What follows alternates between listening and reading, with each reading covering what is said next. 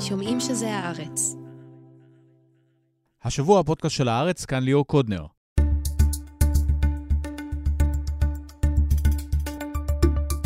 שש מאות מטרים מהגבול עם ישראל, נהרגו אתמול 21 חיילי מילואים של צה"ל בתקרית הקשה ביותר מתחילת הלחימה הקרקעית ברצועה. 220 חיילים וקצינים נפלו מאז החלה התגובה הישראלית לפלישת חמאס ב-7 באוקטובר.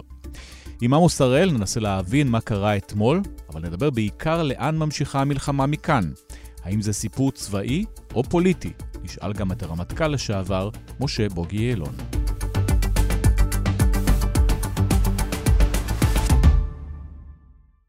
שלום עמוס הראל. שלום ליאור. אז אנחנו יודעים כבר מה קרה שם? פחות או יותר, אה, זו פעילות שנקראת אה, חישוף, בעצם הרס בתים באזור שבו צה"ל מנסה לבסס מחדש את הפרימטר הביטחוני, זאת תהיה רצועה אה, ברוחב של כקילומטר לכל אורך הרצועה מהצד הפלסטיני של הגדר, והורסים שם בתים די בסיטונות. ובאזור של צומת כיסופים, מה שפעם היה מחסום כיסופים, כוח של אנשי מילואים, הנדסה, חי"ר ושריון, זו, זה גדוד ששייך לחטיבה ש... שהיא בעצם של בד אחד, של בית הספר לקצינים.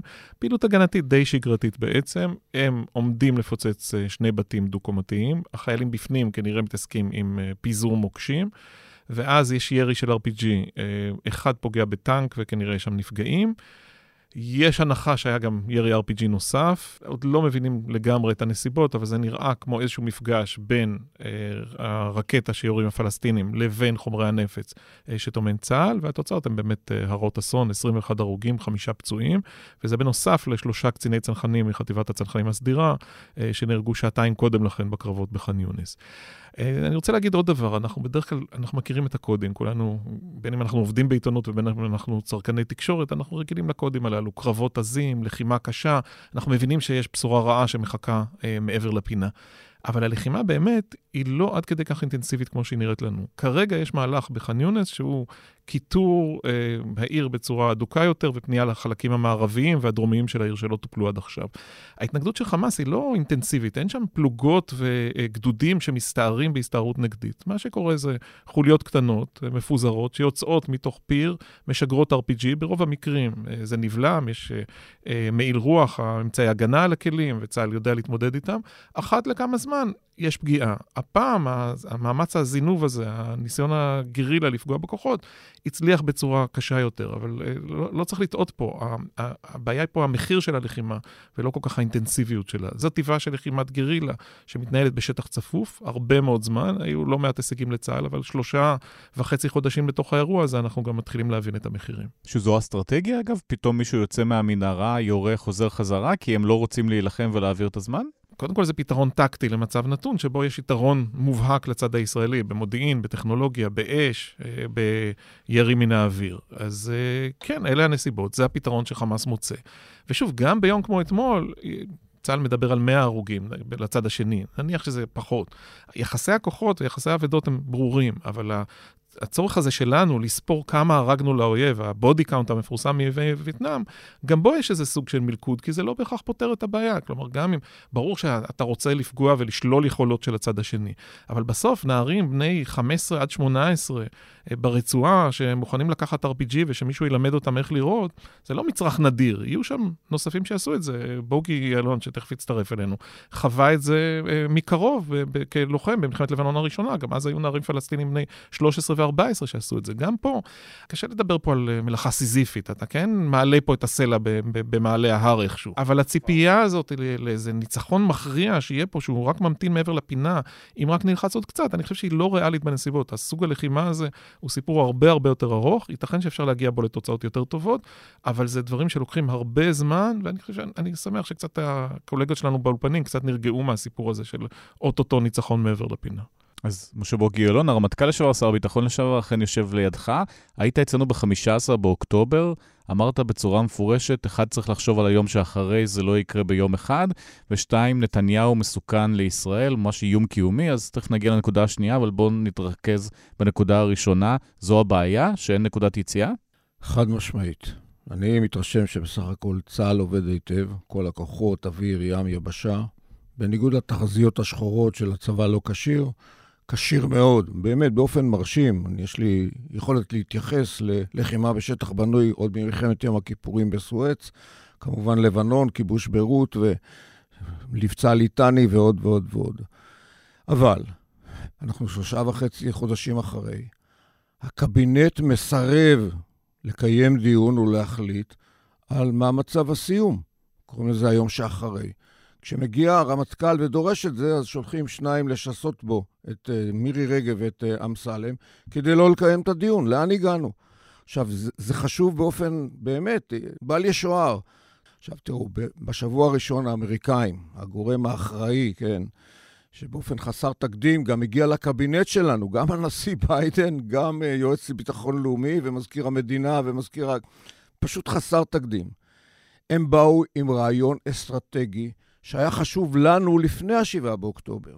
ליצור פה ציר של מדינות מתונות, עם ארצות הברית, ישראל, מדינות ערב שכבר חתמו על הסכמים, הסכמי אברהם, ולצרף את ערב הסעודית.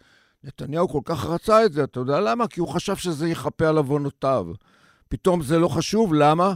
כי מה שזה אומר זה שלאפשר ברצועת עזה מישהו שיחליף את החמאס. הרשות הפלסטינית. מדינה פלסטינית, עוד יותר. הרי זה, זה מה שהורג את הקואליציה הזאת. זו קואליציה שלא מסוגלת לא להביא לשחרור חטופים, כי יש שם שני מטורפים שרוצים להקריב אותם, הם אומרים את זה, בן גביר וסמוטריץ', מבחינתם הכי חשוב זה לכבוש את הרצועה מבית לבית ובסוף ליישב את גוש קטיף. טירוף. והדבר השני, זה מה פתאום תהיה ועדה מקומית של פלסטינים ברצועה. מי יגיע? השוודים, הנורבגים. עכשיו, זה משרת את האינטרס שלנו. אומר ביידן, אתם לא רוצים חמאס, גם אני לא רוצה. אתם לא רוצים לשלוט? יש כאלה שכן רוצים. אני לא רוצה לשלוט, נתניהו גם אמר את זה בהתחלה, וברור, זה יעלה לנו לשקוע בבוץ ומיליארדים לשקם את זה. ועדה מקומית, היא תהיה אחראית לעניינים האזרחיים. אתם, יהיה לכם חופש פעולה ביטחוני. על זה אנחנו צריכים להתעקש. במקום להגיד לאמריקאים, כן, אלה התנאים שלנו. ותנאים יכולים להיות בהרבה מאוד מובנים, גם החות'ים וגם מה קורה בלבנון, כן, לדחוק את החיזבאללה וכן הלאה. בוודאי בזירה הפלסטינאית, חופש פעולה ביטחוני, כמו שאנחנו אחרי חומת מגן באיו"ש, כך בעזה ונרדוף את החמאס עד סוף הימים. הקבינט הזה לא מסוגל להגיד כן. עמוס, אנחנו לא עושים קצת הקלות לצבא, שאומרים שהכל הפוליטיקאים אשמים, כי הצבא אמרו לו, צריך למוטט את חמאס, להחזיר את החטופים. לא עמדו בשתי המשימות האלה. קודם כל, המשימות הן יותר קשות ממה שהעריכו תחילה. פה אמר את זה בוגי פה, ואני גם אמרתי לאורך הזמן בפודקאסטים שלך, הרף ציפיות שהציבו היה גבוה מדי. הצבא היה שותף לזה באופן חלקי, זה בעיקר היה מהכיוון של נתניהו וגלנט, ונתניהו ממשיך עם זה עד היום. נילחם עד הניצחון הסופי, עד הניצחון המוחלט. יש קשיים אובייקטיביים. אני הייתי מצפה אולי מבכירי הצבא, לדבר, לפחות בחדרים הסגורים, בצורה קצת יותר ברורה, לא רק על היום שאחרי, אלא על, מה שהם זקוקים לו עכשיו. הרושם כרגע הוא ש... איך הם קוראים לזה? דינמי מתפתח. אין איזה תוכנית סדורה, אתה מאלתר אותה. ראשית, לא הייתה לצד תוכנית לכיבוש הרצועה, צריך להודות באמת. לא הייתה פה תוכנית אופרטיבית, לא תכננו אירוע כזה, שבו אתה מביס את... מנסה להביס את חמאס ומשתלט עליה לחלוטין. ושנית, הרושם הוא שהם מאלתרים פתרון אה, על פני ציר מת... זמן מתמשך, ולא אומרים באיזשהו שלב, למשל, אה, תקשיבו, אה, הפוגה לא בהכרח רעה גם לנו. אתמול אה, עלה, התחילו פרסומים, ברק רביד עמיתנו פרסם, אה, שישראל מציעה חודשיים הפוגה. לא בטוח שזה רעיון רע כל כך. זאת אומרת, בנסיבות האלה, גם צה"ל, הזכיר בוגי את הצפון, האירוע בצפון הוא אירוע מסובך, אנחנו יכולים לגלוש למלחמה בחורף הזה או באביב הקרוב. זה יכול לקרות, צריך לאגור אה, אה, חימוש ומלאים ולאמן את הכוחות ולהכין תוכניות אופרטיביות, וגם המבצע בעזה, חיילים נמצאים שם, אנחנו רואים את אנשי המילואים יוצאים. אז אתה רואה באמת גילויים של אומץ לב והקרבה והשקעה, אבל אנשים עייפים, שלושה וחצי חודשים של תנאים קשים מאוד, זה גובה מחיר בחיי אדם, בפציעות, בעומס מנטלי שהוא אדיר, הוא אולי מזכיר את יום כיפור את לבנון הראשונה. וגם חיילים סדירים, המצב הזה שבו ביחידות סדירות חיילים לא יוצאים הביתה, נמצאים בלחימה, חודש ומשהו רצוף, לא יוצאים להתרעננות, לא נמצאים בקשר עם ההורים. יש יחידות שמטפלות בזה לא טוב, ההורים אפילו לא מעודכנים במה שקורה. כל הדברים הללו שוחקים במידה מסוימת את הצבא. זה לא אבוד, זה לא סוף העולם, אבל יש פה מרחב שהצבא יכול לפעול בו ולעמוד על שלו בצורה טובה יותר. הדבר השני שאני חושב שצריך להתייחס אליו, הוא האופן שבו אה, בעיקר חיילי מילואים, בעיקר מהצד הימני של המפה, משתוללים עם המסרים הפוליטיים שלהם. אגב, זה מתורגם גם לפעמים גם למעשים של uh, הרס והקשרים אחרים, אנחנו שומעים התחלה של עדויות גם על העניינים הללו, אבל בעיקר המסר הזה, ראה אתמול אותה פלוגת מילואים שיוצאת, ואגב, הביקורת שלה היא לגיטימית, לא הכרענו את חמאס, הם צודקים מהבחינה הזאת, אבל אתה לוקח האמרים צבאיים, שם עליהם אה, שלטים שברור שמישהו הדפיס אותם בבית דפוס בארץ, אתה עושה פה שימוש פוליטי לחלוטין במשאבים צבאיים, זה לא אה, טייסים שאמרו שהם אולי לא יתייצבו אם יקרה משהו בעתיד. פה זה משהו, זה ממש in your face, זה אצבע בעין של הצבא, ואנחנו שומעים איזו אמירה מגומגמת של דוד, שכן, אנחנו נטפל בזה. אנחנו נטפל בזה כמו ב-20 אירועים קודמים, שכבר ראינו, של מג"דים שנוטעים עץ, כי כאן יקום אה, היישוב נצרים או גוש קטיף, ושל אנשי מילואים שמפוצצים דברים ומסבירים על עמדותיהם הפוליטית תוך כי כדי. כי צה"ל לא רוצה לריב עם מילואימניקים? כי צה"ל חושש לריב באופן כללי, כי הרמטכ"ל, כמו שהזכיר בוגי, אה, גם ככה אה, משסים שרים בו בישיבות הקבינט והממשלה, וכי חוששים מהמגזר, המגזר החרדי-לאומי, שמספק חלק גדול מהלוחמים ומספק גם לצערנו, חלק גדול מהנופלים, יש שיעור לא מבוטל. בין האנשים אה, שנמצאים בו ופעילים פוליטית, יש בפירוש מנו, מינוף של ההקרבה הזאת ואומץ הלב הזה לעמדות פוליטיות. וקצינים לא רוצים להסתבך, ומה שקורה הוא שהשטח למטה מכתיב במידה רבה אמירות קולניות ובעייתיות.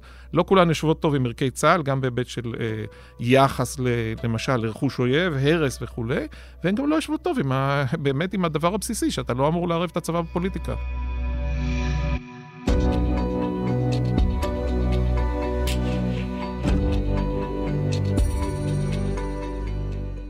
אני משוכנע שהרמטכ"ל הרצי הלוי וגם ראש השב"כ, ששלח כבר מכתבים בנושא, דורשים מהדרג המדיני החלטות. דרך אגב, גם בנושא החטופים, שלטעמי היה צריך לפעול לשחרורם מזמן. בכל מחיר? אין בכל מחיר. צריך לנהל משא ומתן וצריכות מה אפשר או אי אפשר. זה לא אנטבה, ורק מקרה אחד היה חילוץ של, על פעולה צבאית. אורי מגידיש. להפך, אני חושב שהפעולה שלנו הרגה חטופים. אנחנו יודעים את זה. חלקם כמובן מזה שתקפנו מקומות שהיו בהם מחבלים והיו בהם גם חטופים. חלקם כי כשהתקרבנו לאיזשהו מקום אז ירו בהם. אבל אומרים בימין אנחנו נשחרר 136 אנשים, שחלקם גופות, ואחר כך 136 אה, אנשים אחרים, אה, או 136 אלף אנשים אחרים ימותו מהתקפה נוספת של חמאס שיישאר בשלטון ויישאר בעזה. פה ברור לחלוטין, מכל הבחינות, האירוע הזה של החטופים הוא אירוע שאם אנחנו נפקיר אותם עוד פעם, הוא לדיראון עולם. כמובן צריך למזער נזקים, יהיו פה נזקים. כשמדברים על עסקה, יהיו פה נזקים. אבל אין ברירה. אתה יודע מה, אם היינו עושים את זה מוקדם, כשסינואר עוד היה מוכן, אולי אפילו באופן יותר טוב, הוא היה מוכן, אנחנו לא היינו מוכנים. וכשהגיע לשחרר את הנשים והילדים, אני מזכיר שדיון קבינט ראשון, אחרי שניצן אלון, הוא לא מתאם שון, אבל הרצי הלוי מינה אותו, והוא בא עם הצעה בגיבוי של איזנקוט וגנץ שהצטרפו אז, נתניהו נמנע לקבל החלטה, דחה את זה בשמונה ימים, אז בדרך איבדנו עוד כמה חטופים. וכשהוא אישר את זה, בן גביר הצביע נגד, הוא מוכן להקריב אותם, וסמוטריץ' התנה את זה בזה שזה ייפסק אחרי עשרה ימים. הרי החמאס אמר, בואו נמשיך, יש מבוגרים. אנחנו עצרנו את זה, שלא... בואו נסתכל על עצמנו בסיפור. לכן יש לנו שני אנשים שלקחו את המדינה, קודם כל את נתניהו, והוא בחר בזה. הישרדותו הפוליטית היא מעל הכל. הם מהזנב שמחשקש בכלב, הם מובילים אותנו לאבדון. ופה, גם בעניין הזה של החטופים, גם בעניין של מצב הסיום, אס מי להזכיר את המילה פלסטיני, בסוף מי יהיה שם? שוודים לא יבואו. לכן, אנחנו פה מסובכים, אין לנו 136 חטופים, יש לנו עשרה מיליון חטופים. אני כן מצפה מגנץ ואייזנקוט לדפוק על השולחן ולדרוש את זה. עדיין אין מצב סיום שלושה וחצי חודשים אחרי, הקבינט לא החליט. עכשיו אולי יקרה משהו עם החטופים אחרי כל כך הרבה זמן, וקורים פה עוד דברים. אפילו תקציב המדינה למשיחים, שפה פתאום תופסים את המדינה בגרוגרת. לכן יש פה הרבה דברים שהציפייה שלי מגנץ ואייזנקוט, שמכירים את זה, ידפקו על השולחן. אתה סומך על נתניהו? היום אני סומך על הקולקטיב, על הקבינט המשותף שייקח אה, החלטות. אבל זה לא מה ששאלתי עליו, אתה סומך? אני כבר בשלב ובגיל שאני אה, לא סומך אה, בעיניים עצומות אה, לא על מנהיג כזה ולא על אה, מנהיג אחר, ואני שופט את, ה, את האיש בהחלטות שלו ובאופן שבו הוא מוביל את המדינה. אז אייזנקון כבר דופק על השולחן בצורה די בוטה בריאיון לאילנה דיין, אומר בצורה מפורשת שהוא לא מאמין לנתניהו, אז מגיע המסר הזה גם לבלפור. כן, בבירור, ואתה רואה גם את מכונת הרעל עובדת שעות נוספות בימים האחרונים, כי יש מטרה חדשה, בטח כשיש סקר בחדשות 13, שאולי גם לא משמח את גנץ במיוחד, שמראה שאייזנקוט כביכול מביא יותר מנדטים אה, מגנץ. אני חושב שהאמירות של אייזנקוט היו ברורות, הן באו גם מתוך הטרגדיה האישית של אובדן בנו גל, שנהרג בקרבות בג'באליה, לוחם מילואים אה, בחודש שעבר. אה, אילנה דיין, כדרכה, אה, אתה מקבל אה, אירוע טלוויזיוני מאוד מאוד אה, דרמטי. מצד שני, צריך גם לזכור את אבי גבאי לפני כמה שנים, להבדיל, נסיבות אחרות, גם הוא הוצג כאיזו תקווה לבנה גדולה של המחנה האנטי-ביביסטי. בסקרים פה, היה חזק. כן, פה הנסיבות הן אחרות. אני חושב שהדברים של אייזנקוט נגעו לליבם של הרבה אנשים. הוא, הוא איש, בוגי היה מפקדו שנים. זה איש שתוכו כברו, אתה לא, דבר שקר לא יוצא מפיו. אין אתה... שם איזה ספין מאחורה. לא, זה, זה, מה שהיה כל כך בולט זה ששעתיים קודם לכן מופיע אה, נתניהו, אה, מאופר עד, ה, עד הקצה, במסיבת עיתונאים דחופה ובהולה שהוא מכנס, כשברור לך לחלוטין שזה ניסיון לחטוף את סדר היום התקשורתי לפני שאייזנקוט מדבר. התוצאה בסוף, אני לא המתבונן האובייקטיבי, אבל נראית לי הפוכה ממה שנתניהו רוצה להשיג, כי אתה באמת רואה את ההבדל בין שתי האלטרנטיבות. עכשיו השאלה היא, האם אה, אייזנקוט, שהוא אדם בלי הרבה חושים פוליטיים, ממנף את האירוע הזה לאירוע פוליטי. האם עוד כמה שבועות, למשל, הוא פורש אה, מממשלת החירום, פורש מקבינט המלחמה? אני חושב שכן, בעיקר סביב שאלת החטופים ולאן הולכת הלחימה בעזה. ואגב, אייזנקוט היה ביקורתי בעניין הזה, אגב, גם כלפי הלוי ובכירי צה"ל, עוד לפני נפילת בנו. היו לו הרבה אה, הערות שהן תואמות במידה רבה את מה שבוגי אומר פה, בהקשר של ניהול המלחמה. מצד שני, וזאת הטרגדיה שבמצב, בעיקר מול ציניקן גמור כמו נתניהו, הרי מה המסר שנתניהו אומר לאייזנקוט וגנץ? רוצים לעזוב? אין בעיה, רק תדעו שאני, אותם חוטפים שלי, אני מכניס אותם לתוך החדר, לתוך תא הטייס כבר. אז אה, סמוטריץ' ובן גביר הם לא חברים בקבינט המלחמה. אבל עכשיו הם יהיו, אייזנקוט וגנץ, עכשיו כן. יהיה ימין על מלא. אני משוכנע כשאייזנקוט וגנץ אה, אה, מתקשים להירדם בלילות, זה בדיוק הדילמה הזאת, מתי אתה עוזב, וברור לכולם שהם יעזבו, והאם אתה בהכרח מפעיל פה איזה כדור שלג, למשל, שמוציא סוף סוף את ההמונים לרחובות, אנחנו רואים את הסימנים הראשונים, רואים את המשפחות הנואשות של החטופים, איך הטונים עולים, ראינו התפרצות אתמול ב- בישיבה של ועדת הכספים, אני חושב שנראה עוד דברים כאלה. זה לא ימשיך ככה! תדעו לכם, זה לא יכול להמשיך ככה! אתם לא תשבו כאן, ולנו מתים שם הילודים שלנו! עולה ראש הממשלה ואומר לא תהיה עסקה! על הגב של מי לא תהיה עסקה? על הגב של אח שלי הוא רוצה לא מתפשר! לא לשבת למשא ומתן! איזה זכות יש? מה, אני שואל אותך אם זה הילדים שלך! אנשים מדברים בדם ליבם, אבל עוד לא פקע פה איזה מיתר שישחרר את האנרגיה האדירה הזאת. האם זה קורה בהכרח, או שלהפך, שנתניהו זה רק גורם לו לאיזה קונסולידציה של הכוח, הימין מתגבש, הדבר האחרון שנתניהו רוצה הוא בחירות לאור uh, כל מה שהסקרים מראים, ואז הוא יעשה עוד עסקה צינית עם בן גביר וסמוטריץ', וימשיך להילחם למלחמה נצחית, שהיא מבחינתו פתרון לא רע בכלל אה, ברצועה. אז אתה היית שם, נתניהו דווקא בנקודה הזאת, הוא אסטרטג, הוא רואה מה, לאיפה הרוח נושבת, אה, הוא רואה שצריך להישאר ולשרוד בשלטון, אז זו המטרה המרכזית, הוא ממוקד במטרה.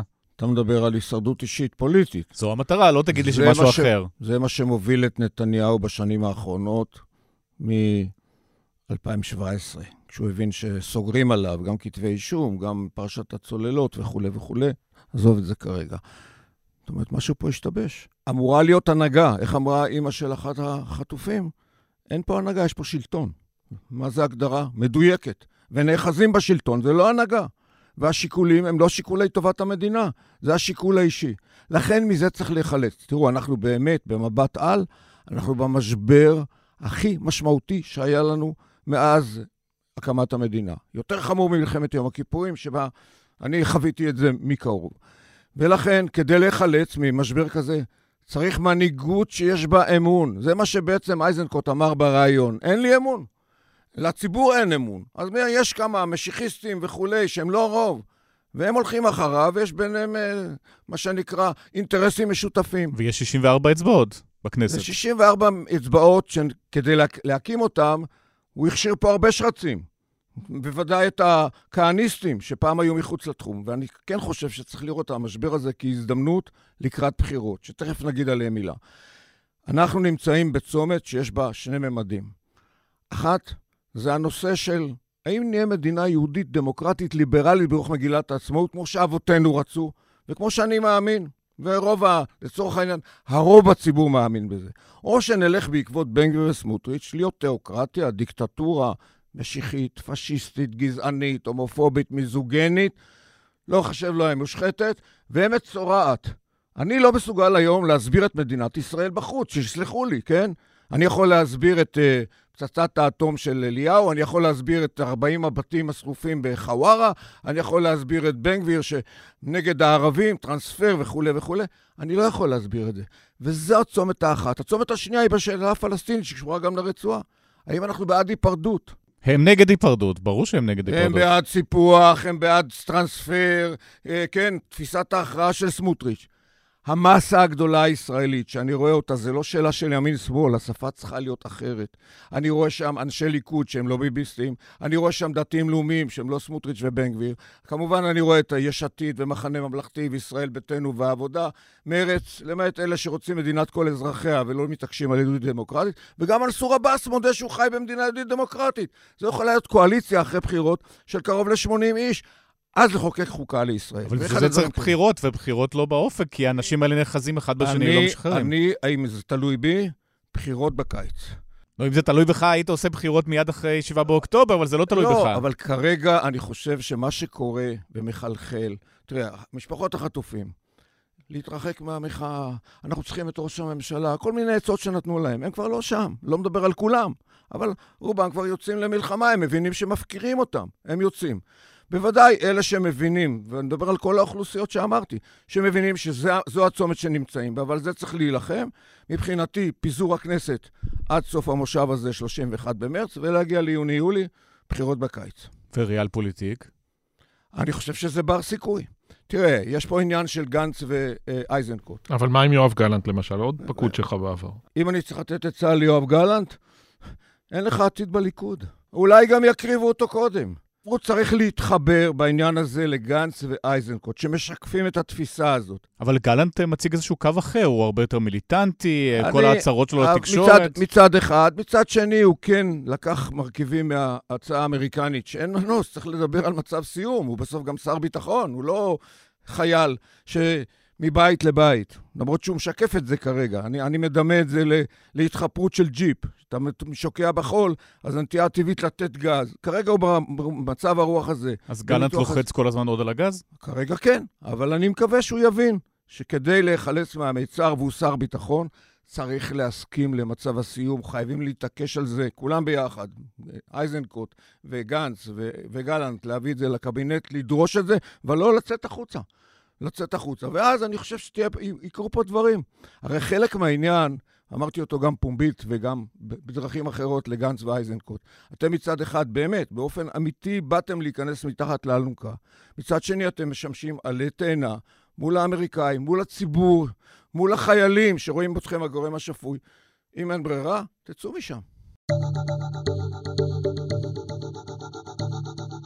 לצערי, בימים האחרונים יש מי שמרשים לעצמם לחזור לשישה באוקטובר. יש מי שמשתלחים במפקדי צה"ל שפועלים לילה ויום כדי לשמור על ביטחוננו. מי שיושבים בקבינטים בלילות ומזרימים בעצמם או מטעמם רעל ברשתות בימים.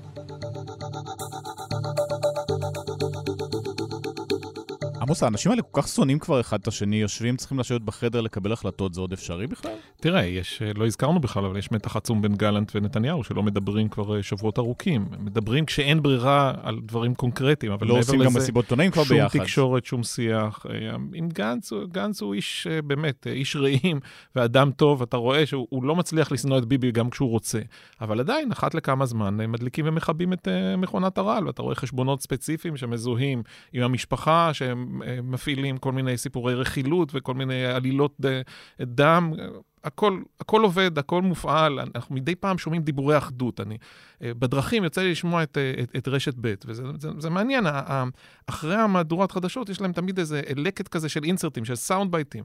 הכל משדר אחדות, יחד ננצח. אחים הכל... אנחנו. כן, אבל זה מצד אחד, זה מטפטף את זה, ומצד שני אתה חופר טיפה, והרעל נמשיך, הרעל נמשך כל הזמן, אייזנקוט, הזכרנו את זה. ברגע שיש איזושהי סכנה, מיד יוצא הפטיש כדי לדפוק אותו בראש ולהכניס אותך עמוק לאדמה. אה, זה גם מה שקורה עם הלוי. הרצי חטף את זה כמה פעמים, הרמטכ"ל, לאורך התקופה, כל פעם שהיה איזה רושם כאילו חלילה תגולגל האחריות כלפי מעלה, ולא רק על הצבא, שבלי ספק פישל בצורה נוראית ב-7 באוקטובר. אז המכונה עובדת, אבל דווח לי בחדשות 12 שאחרי שמירי רגב נכנסת בו, אז נתניהו בחוץ אומר לה כל הכבוד, מירי. זה, זה מכוון. תגיד, זה, זה מפתיע אותך באיזושהי צורה, וכשאתה שומע הכחשה... לא אפילו להסתיר. כשאתה שומע הכחשה שאשת ראש הממשלה בכלל לא התעסקה בסיפור של דובר אה, המדינה לתקשורת הזרה, אתה, אתה בוא, רואה שעובדים עליך בעיניים. אני אומר שפשוט התרגלנו. הסטנדרט כל כך ירד בשנים האחרונות, שאנחנו כבר משלימים עם חלק גדול מהדברים האלה. הטרגדיה היא שעכשיו זה לא קורה במסגרת איזה דיון ארטילאי, זה קורה בזמן שחיילים נהרגים. חיילים שחלקם הצביעו נתניהו וחלקם לא. נהרגים בעזה על בסיס יומי, כש... תושבי הדרום עקורים להמון זמן, תושבי עוטף עזה, ושאין לנו פתרון בצפון. עוד לא הגענו לדבר על הצפון אחרי יותר מ-20 דקות, אבל זה אירוע מטורף לחלוטין. יש שם 60, 70, 80 אלף, אף אחד לא יודע בדיוק לספור אותם אנשים שגלו מבתיהם מאיפשהו סביב ה-10 באוקטובר, ולאף אחד אין תאריך אה, שאומר מתי הם חוזרים. שיום אחד פתאום יגידו להם בואו תחזרו הביתה? אני חושב שיהיה ניסיון כזה, אני לא... לי ברור, יש פה שלטון שעוסק בהישרדותו. אין מדינה. אני הייתי אתמול בכפר עזה. יחד עם uh, ותיקי הצנחנים, היישוב מאומץ על ידי ותיקי הצנחנים, מכינים את היישוב לחזרת התושבים. אין מדינה. קבעו מישהו שיהיה אחראי מינהלת, גם במשרד ראש הממשלה וגם במשרד הביטחון. אין להם תקציבים. בדקתי מה הסיפור.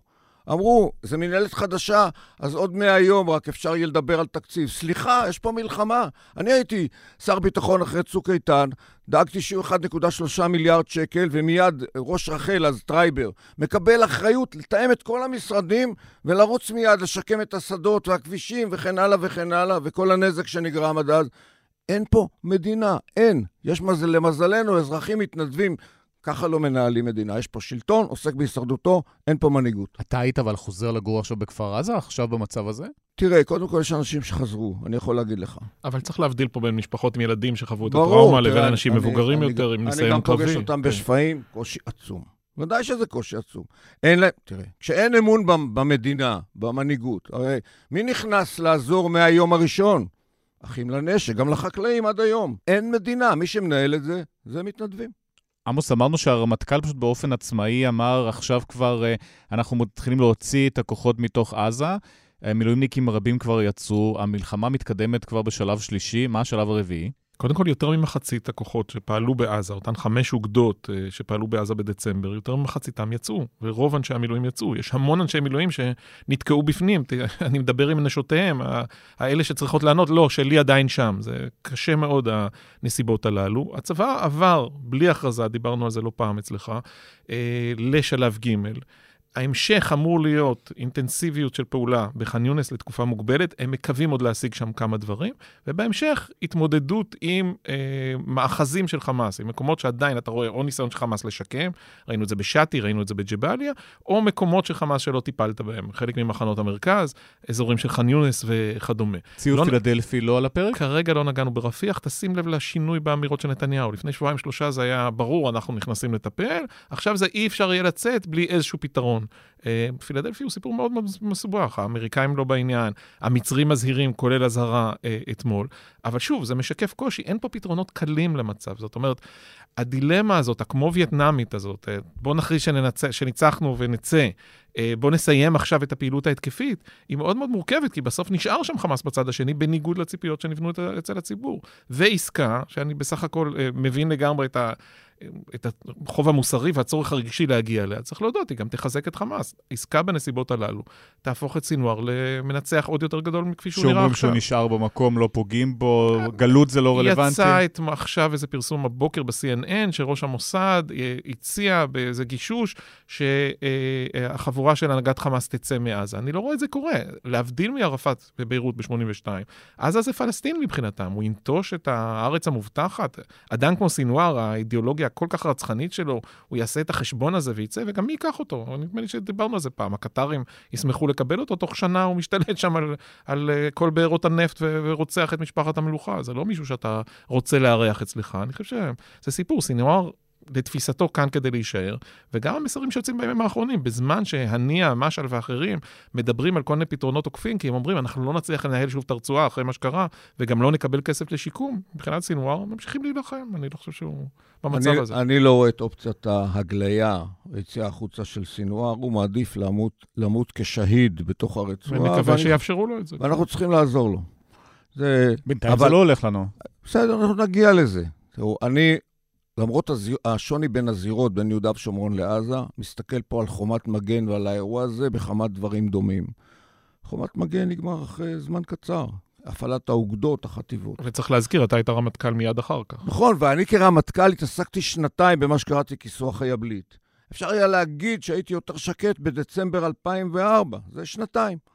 ואחרי, ומאז ועד היום, בעצם אנחנו שומרים על חופש פעולה ביהודה ושומרון, שלא היה לנו לפני חומת מגן, נמנענו מלהיכנס לשטחי A. זה המצב שצריך להגיע בעזה. שנתיים להסכים- של מלחמה, או אפילו אפילו יותר? יותר, זה לא משנה. וזה בר השגה, בוגי? לרדוף. אם יש ועדה אזרחית, אז זה הרעיון האמריקאי. ועדה אזרחית שתטפל בעניינים האזרחיים, עם כסף סעודי, בגיבוי שלנו, וחופש פעולה ביטחוני שעליו צריך להתעקש, נרדוף את החמאס גם חמש שנים. של כל פעם כניסות ויציאות של זה צה"ל לדברים זה נקודתיים? סיכון ממוקד, זה כניסות ויציאות, ולא להיות תקוע, לא בלב ח'אן יונס ולא בלב ג'באליה. שהאמריקאים אבל לא לוחצים כבר, בואו תסיימו את המלחמה, תצאו, יש יותר מדי הרוגים פלסטינים, אי אפשר לשלם את המחיר הזה, ביידן יש בחירות. אני חושב שאחד הדברים שהיינו צריכים להגיד מזמן להצעה האמריקנית, שמבחינה אסטרטגית אין ספק שהיא טובה לנו, זה בעצם לייצב ציר של מדינות מתונות מול הציר של איראן, רוסיה, השפעה כלכלית סינית, ודאי חיזבאללה, חות'ים שמפריעים לשיט וכן הלאה. יש פה תמונה מאוד ברורה. זה חשוב לביידן אסטרטגית ופוליטית בשנת בחירות. הוא חשב שזה יהיה ההישג שלו. ויש לו דרך לכפות את זה על נתניהו? אני חושב שפה זה גם עניין שגם כן מחייב אותנו לבחירות כמה שיותר מהר. כי אם אתה אומר נתניהו... שלא, התשובה היא לא. אם, אני, לא- אם נתניהו נצמד לבן גביר וסמוטריץ', וזה העניין, אתה יודע מה, גם כדי להשתחרר מהם, תודיע על בחירות, אתה כבר משוחרר לקבל החלטות כמו שמדינת ישראל צריכה, גם בנושא החטופים וגם בנושא הזה. ואז יש לנו חופש פעולה ביטחוני, נמשיך לפעול גם חמש שנים, עד שנמגר את חמאס. שהוא לא, יכ... לא יוכל לשלוט ברצועה, ודאי לא להיות איום. עמוס, נגיע כן לצפון, אז שם עדיין ממשיכים אה, קרב הורדות ידיים בין אה, ישראל לבין חיזבאללה, בינתיים אבל איזשהו מצב של לא לכאן ולא לכאן. כן, אבל זה נמשך, והמסר מחיזבאללה הוא די ברור. כל עוד נמשכת לחימה בעזה, אנחנו נמשיך לשגר טילי נ"ט, נמשיך לשגר uh, קטיושות, ואנחנו נרתק כוחות שלכם uh, לצפון. הם לא מתאבדים בשבילו, הם לא מוכנים לצאת לעימות all out, אבל הם שם, והם uh, מחזיקים כוחות גדולים של צה"ל, ומה שיותר חמור, uh, מונעים מתושבים uh, לחזור. אנחנו עדיין רואים את נסראללה מצייר בתוך הקווים. זאת אומרת, יש איזה, נגיד, כביש עכו צפת, פחות או יותר, הוא הגבול של הניסיונות שלו. זה קשה מאוד כשלעצמו, אבל הוא לא יורה לקריות באופן קבוע, הוא לא יורה לגוש דן, והוא בעיקר בוחר מטרות צבאיות והן מטרות ממוקדות יחסית. נהרגים אזרחים, אני לא בטוח שזה מכוון כל הזמן מצידם. זה לא שיטתי, אין ניסיון שלהם להרוג כמה שיותר אזרחים אה, בצידנו. אבל זה מסוכן, ואתמול אברהים אל-אמין, שהוא אה, עורך עיתון בשם אל-עכבר בלבנון, והאיש ה... איש התקשורת, השופר הכי גלוי של, אה, של נסראללה, אה, אומר מפורשות, יש שם מאמר מערכת שלו לדעתי, שאומר, אה, מי אמר שחיזבאללה מפחד ממלחמה? ישראל כל הזמן אומרת שחיזבאללה לא רוצה מלחמה ויימנע ממנה, אל תהיו כל כך בטוחים. שזה אותן הצהרות כמו בצד הישראלי, כן, זה התגובת זה הנגד. דף מסרים קצת, זה די... תשמע, אני אסתכן, והתבדינו בכל כך הרבה הערכות, וגם אנשי המודיעין התבדו, צריך לומר את זה בזהירות. אבל אחרי שלושה וחצי חודשים די ברור שלא חיזבאללה ולא הפטרונים שלו באיראן חיפשו פה מלחמה. הם נהנים מאוד לצפות בחמאס מקיזת דם, אבל זה לא מה שהם חיפשו, והם עדיין מנסים להימנע ולפעול מתחת לרף. אבל כל הזמן צריך לזכור, כשאתה פועל בצורה אינטנסיבית, ואתה כל יום קצת מגביר, וישראל מגבירה, אנחנו... הסיכולים הממוקדים כן, שהתחילו. כן, אז הסיכולים לא תמיד ממוקדים, ולפעמים אתה פוגע במי שלא התכוונת, וזה יכול להגיע לאזרחים, מה שמחייב אותם מבחינתם לתגובה קשה יותר. אתה על מדרון חלקלק, היכולת לשמר פה איזה איזון לאורך זמן, מאוד קשה לביצוע. ההצעות האמריקאיות רלוונטיות בהקשר הזה? כן אפשר להגיע להסכם מדיני, או שזה תלוי, שתי הזירות בעצם תלויות אחת בשנייה? אז יש קשר, ויכול להיות שאם נגיע להפוגה שעניינה אה, חילופי אה, אסירים וחטופים מול חמאס, אז גם תהיה הפסקת אש בלבנון, זה די ברור, זה מה שקרה בסוף נובמבר בהפסקת האש הראשונה אה, בעזה. יש פה פוטנציאל מסוים.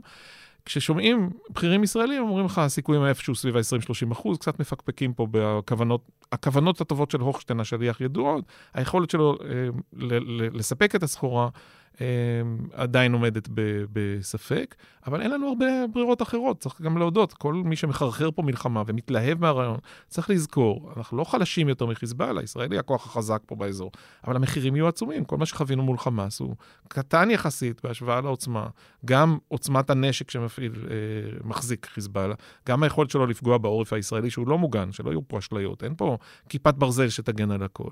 וגם רמת האימון והציוד של לוחמה והניסיון המבצעי של שלהם. זה נכון שצה"ל, בקרבות היומיומיים, יחס האבדות הוא 1 ל-12 לטובתנו.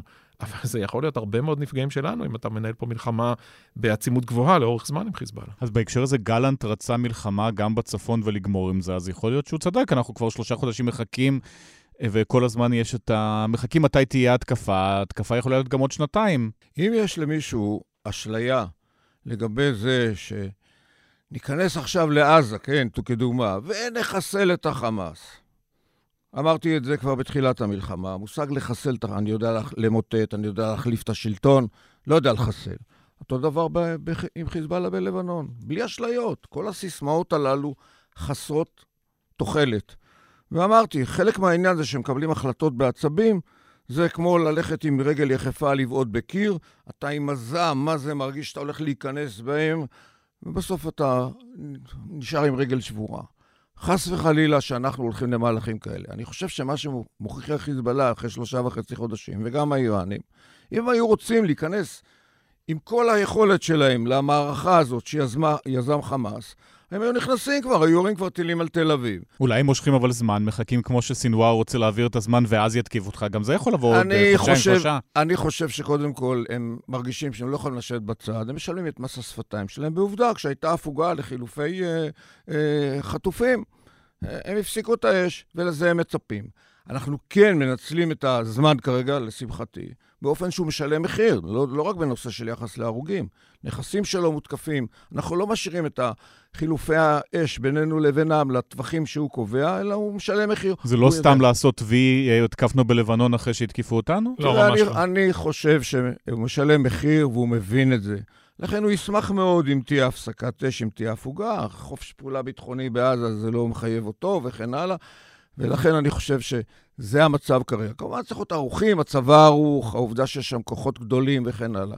צריך לזכור שאנחנו, יש לנו רצועת ביטחון בשטחנו. הרבה אנשים פונו משם. הלחץ שלנו גם כלפי האמריקאים, שכל כך רוצים את ה, מה שהם מציעים כרגע, זה גם להפעיל את מה שהם יכולים להפעיל, והצרפתים, שיש להם השפעה לא קטנה על לבנון וגם על חיזבאללה, להגיע למצב שמרחיקים אותם מהגבול ותושבינו יכולים לחזור. ואם לא, על כל, על כל יישוב, כוח מגן, שהתושבים יראו ויקבלו ביטחון מזה שיש פלוגה שמגינה על יישוב. לא תהיה ברירה. השלב הבא, עמוס, נתחיל עוד פעם לראות בכירים אמריקאים מגיעים לפה, עוד פעם שלב, טיס, שלב של טיסות, ואז אנחנו מצליחים להבין שהמלחמה הזאת הולכת להיגמר, או שזה לא אני חושב, תסריט? אני חושב שאנחנו עוד רחוקים uh, מסיום המלחמה. השאלה באיזה עצימות. בתרחיש החיובי יותר שמצייר פה בוגי, אז אפשר באמת לעבור לפעילות יותר ממוקדת, אבל עניין המפתח הוא כרגע החטופים, uh, ופה אין זמן. כל הדיונים האחרים, אפשר להגיד שהם תיאורטיים במידת מה. פחות דברים בוערים. אתה יכול הפוגה כזאת, אתה יכול פעילות אחרת. יהיו נפגעים כמובן לצה"ל, אבל אתה יכול להגיד, אוקיי, זה חלק מהמחיר בלחימה. הסיפור השונה הוא כמובן האזרחים, החטופים, שלא, הם, הם לא היו שם כדי להגן על המולדת. הם נחטפו מבתיהם תוך כישלון אדיר של המדינה, הצבא, השב"כ, קהילת המודיעין. ופה יש חוב מוסרי עצום, ואמרנו, אין הרבה זמן. הזכיר פה, פה קודם בוגי, 136 חטופים, 29 מהם הוכרזו מתים בידי צה"ל. אנחנו מבינים שזה לא המספר המלא או הסופי. אתה מחזיק שם אנשים בני 85, בלי תרופות, בתנאים כאלה, שלושה וחצי חודשים. אני לא יודע מי מהאנשים הללו באיזה מצב כרגע, אני לא בטוח שה, שהמערכת uh, הביטחונית uh, יודעת. וכשאזנקד אומר, אנטבה לא יהיה פה, אני מניח שמבינים את זה בכל מקום. זה, זה די ברור, כי הצד השני uh, משחק בכלים דברים אחרים, הם לא כולם נמצאים באיזה מטוס בשדה התעופה. הם, מפוזרים בהמון מקומות, מעבירים אותם כל הזמן.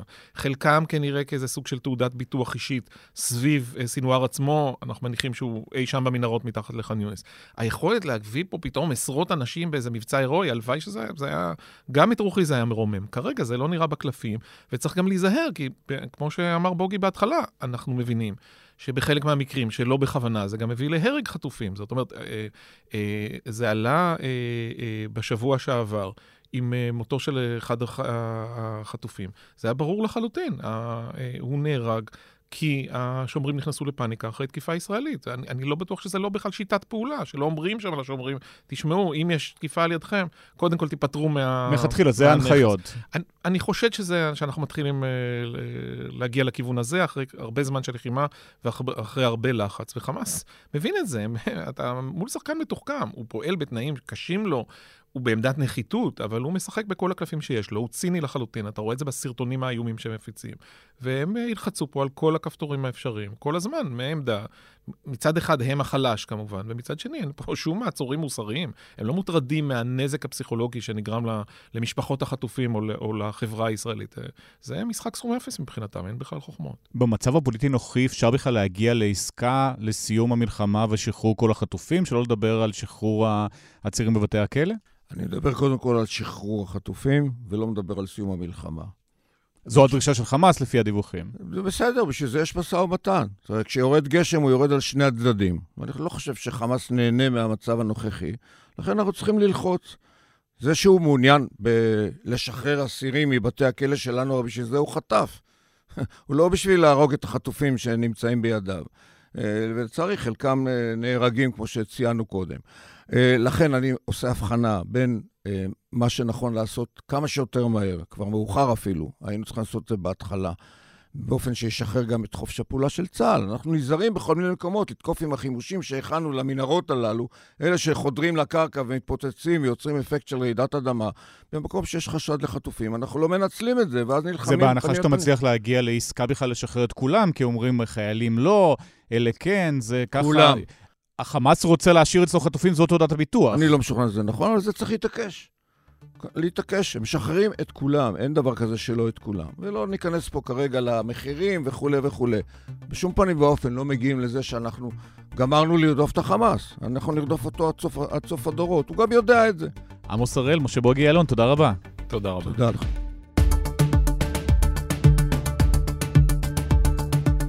הארץ השבוע, פרק שני לשבוע זה סיימנו, בצוות ניצה ברגמן, אסף פרידמן, אמיר פקטור, מאיה בן ניסן ודן ברומר. אני ליאור קודנר, נהיה פה שוב ביום חמישי הקרוב. בינתיים, להתראות.